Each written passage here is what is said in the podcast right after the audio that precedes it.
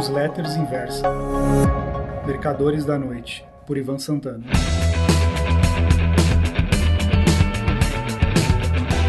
Oi, meus amigos. O título da crônica de hoje é Do Zero ao Infinito. Quase todos os analistas de investimento da Inversa, eu inclusive, recomendo aos leitores que não invistam em caderneta de poupança. Só acho que deve haver exceções.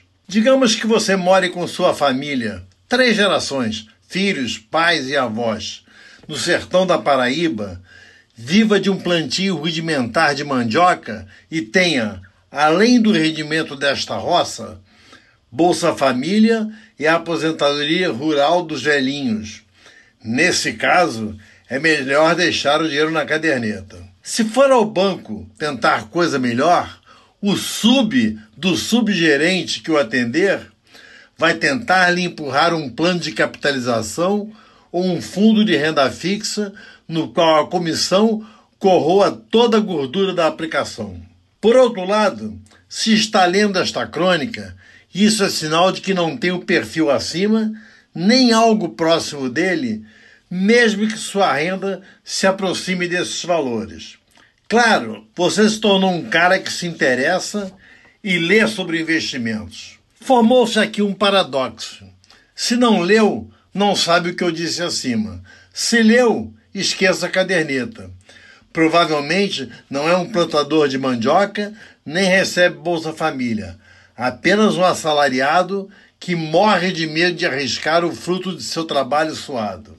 Esta crônica está sendo escrita exatamente para ser lida por pessoas como você. Volta e meia, recebo mensagens de leitores que jamais investiram em coisa alguma, nem mesmo na poupança, e já querem operar contratos futuros de Ibovespa ou de dólar. Calma, é melhor ir devagar. Começar do começo.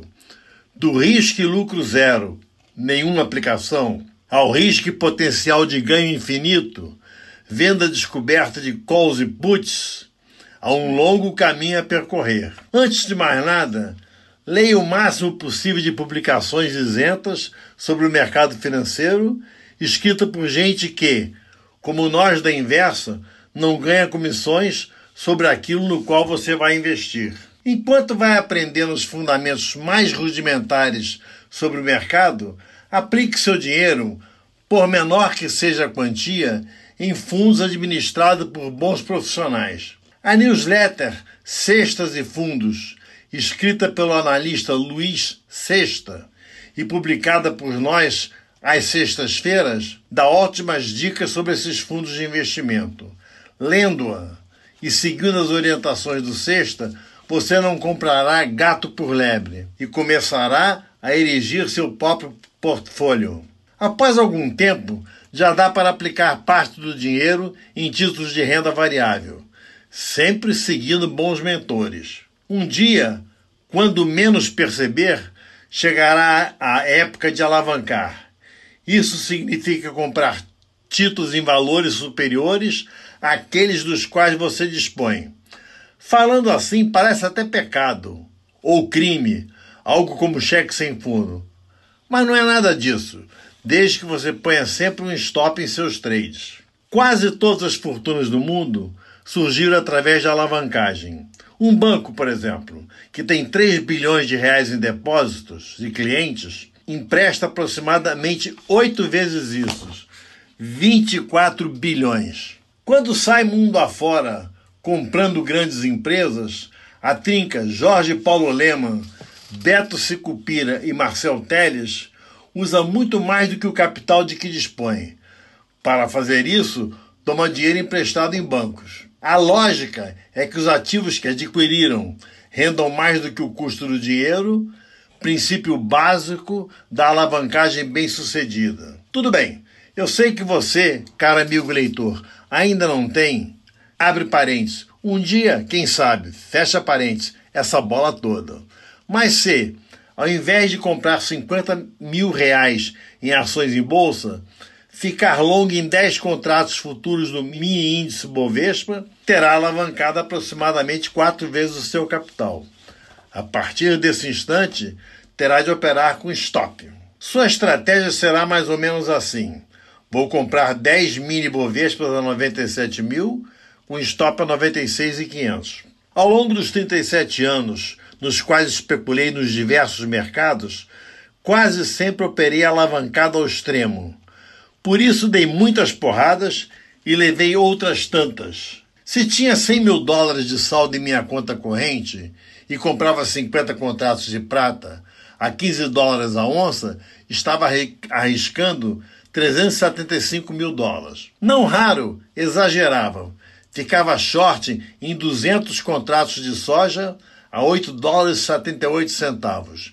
Isso equivalia a ir para casa devendo quase 9 milhões de bushels, medida de volume equivalente a 35,2 litros, ou aproximadamente 9 milhões de dólares. O stop tinha de ser curtíssimo. Caso contrário, se a soja subisse muito e eu não reforçasse minha margem de garantia, a Chicago Board of Trade, uma das bolsas de mercadoria de Chicago, liquidava minha operação compulsoriamente, coisa que, felizmente, jamais aconteceu. Voltando a você, amigo, que quer subir na hierarquia dos marqueteiros, prepare-se para duas coisas. Primeira, acompanhe as cotações e o noticiário o tempo todo. Com o advento dos celulares, isso, ao contrário de minha época, é facílimo. Segunda, dedique-se de corpo e alma ao mercado mesmo sem se dar conta, você se tornou um trader profissional. O último degrau do risco é o daqueles que ficam short em calls e puts, são os vendedores do tempo.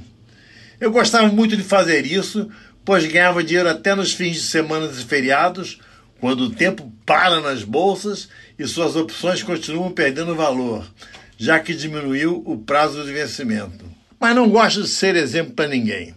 Fui imprudente demais nem sei como saí inteiro, embora com algumas cicatrizes, de todos esses anos de mercador. Repito, se quiser ter sucesso, comece devagar. Compre ou venda um ou dois contratos de mini índice ou mini dólar por no mínimo dois ou três anos, até se julgar apto a ir para a primeira divisão, onde brigam os cachorros grandes. Chegando lá, não fica oscilando entre o zero e o infinito. Não seja uma pessoa de extremos. Muito obrigado.